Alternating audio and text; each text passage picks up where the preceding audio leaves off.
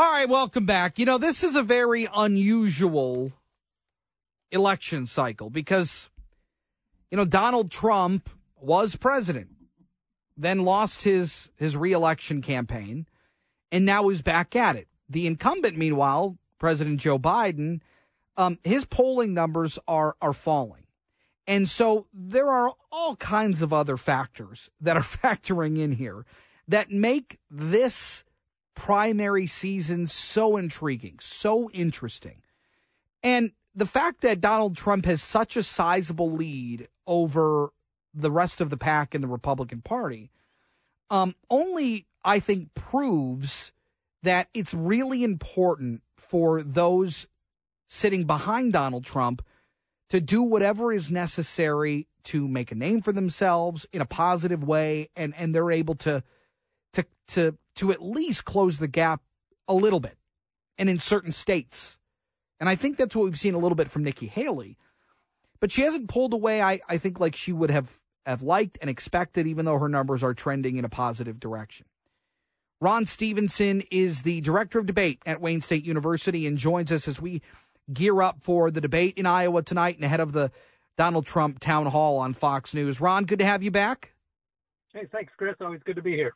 Um, what do you what do you expect to see tonight in the Haley DeSantis debate? Because we are getting, uh, you know, we're within days of the the caucus in Iowa, and and they really need to start making moves. Do you anticipate the bickering and the fighting and the nitpicking uh, between them, or do you expect them to take aim at Donald Trump? I would expect both. Okay. There, this is very much do or die time for both of them. More for DeSantis because I think this is, if he doesn't come out and have a strong showing and place second in Iowa, it might be the end of his campaign. But they have to sort of, you know, do both of those things at the same time. I don't think either of them really have a great chance at beating Trump. And the only way anybody in the Republican field beats Trump is if there's only one other person and everybody gets the support that isn't for Trump currently. Mm. So, you know, a lot of it is also, as you've mentioned, placement for the future, maybe 2028 aspirations. But the only person that seriously has a chance, or at least is trending in the right direction, is Haley. And, you know, she can take second in Iowa. She's in single digits in New Hampshire, potentially pull something out there. Then she's got a shot down the road, depending upon how Trump's legal battles play out. But this debate really is important um, especially given it's only two people on the stage and it's the first time we've really seen them. So together. Chris, Chris, Chris Christie, Vivek Ramaswamy, they didn't qualify for this debate. Do you feel like this is the end of the road for their campaigns too? Yes, um, I actually think it would be for the Haley campaign. She would like to have seen Christie end it much earlier because she's hoping to swing his support in New Hampshire her way, which really would narrow and make New Hampshire an interesting battle for Trump. I mean, I think even the Trump campaign notices that as they started to run advertising against her. But yeah, I, I they don't really have a shot. They the longer they stay in, the only thing that does is guarantee that Trump wins in a crowded field, which I think is hopefully what the Trump campaign uh, is looking to see happen. Obviously, they're going to make um, their really their last public final appeal to, to Iowa uh, to to the to the people of Iowa. Do you believe that um, they will strike a tone in the state of Iowa in a in a in a meaningful way to cut into that lead that Donald Trump has? Because I think what they say tonight is going to carry a lot of weight in that state as we lead up to Monday. I agree. I, it's sort of the you know the recency effect. The last thing that somebody says is the most often thing that you remember. And I think their campaigns are aware of that the big question is what can they do really to offset Trump in a meaningful way? And they really haven't found that message yet. Um, unless there's some new strategy that they've been holding on to um, that they're going to utilize in tonight's debate, I think they're going to strike the same chords that really haven't been overly effective in cutting into his lead. You, you took the words right out of my mouth because I, my my question is what what what can they pull out of their bag of tricks?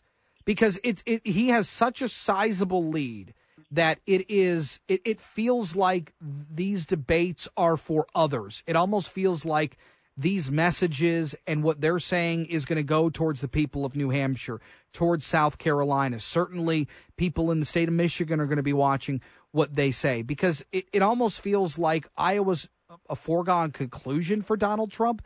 So that that this is almost more of a of a at least from my perspective, less of an Iowa message and more to those voters in early primary states that are coming up. Because if they can make hay in those states, they may have a shot. But it just feels like this debate tonight carries a lot for them. Maybe not so much in the state of Iowa, but for those other early primary states.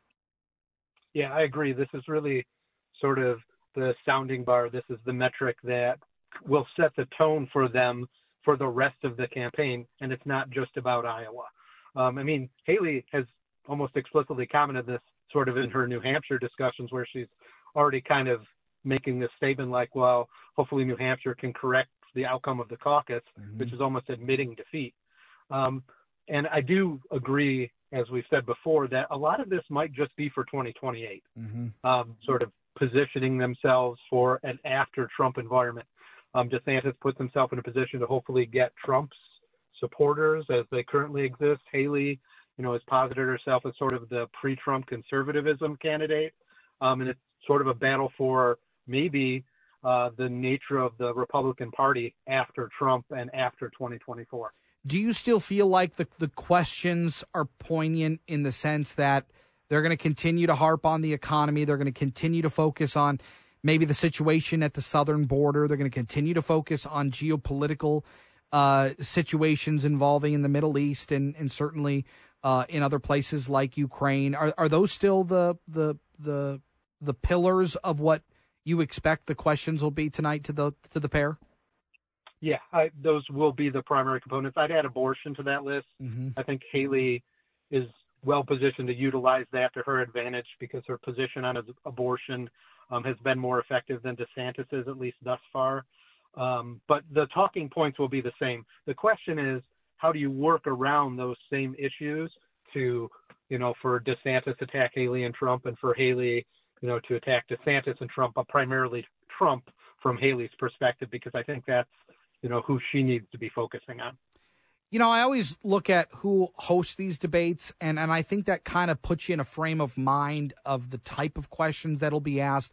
I, I do wonder, um, because this is on CNN, I do wonder if many of the questions will also focus on Donald Trump and and the the his continued legal battles, the the, the type of mounting legal trouble he finds himself in, the question of presidential immunity. Um, do, do you believe that that those questions will be asked of these candidates, their their their opinions of Donald Trump and the current status of of of, of his situation in the legal system. Yes, and I believe that they will have practice um, in terms of how they're going to answer those questions. They definitely had some mock debates um, and prep work prior to how they want to deal with these questions, which is also difficult given you know the it's radically changing. You know, it's day to day it seems to be something different and how the cases have played out. But they'll have a stock line about, you know, what they think about how Donald Trump's legal challenges should be handled. I think Haley will go back to the, you know, it's just a reason why he might lose the general sure. election. So she's a better candidate. She would probably, you know, pardon him. So that makes it an aside for her. And DeSantis is going to echo sort of the same claims of he can understand why, you know, Trump is being attacked mm-hmm. because mm-hmm. it's you know a democratic attack, and he's the alternative to that. Yeah. And so, know, I, I do think it'll be the same talking points, the same main issues, but they really need fireworks. They got to land a line tonight because you know this is you know do or die time for both campaigns. Yep, jab, jab, uppercut, land the knockout if you can, and and I'm looking forward to a little more uh, uh, in depth answers to some of these questions because there's only two of them on stage. They got a little more time, they got a little more space. So I'm looking at uh, I'm, I'm, looking forward to that as well. Uh, Ron Stevenson at Wayne State, the director of debate. Thanks so much. Appreciate your time as always. Thanks, Chris. Have a great one. Yeah, you do the same. 800 859 0957. You watching these debates tonight? What are you looking for? We'll get to your calls, your texts coming up next on JR Afternoon.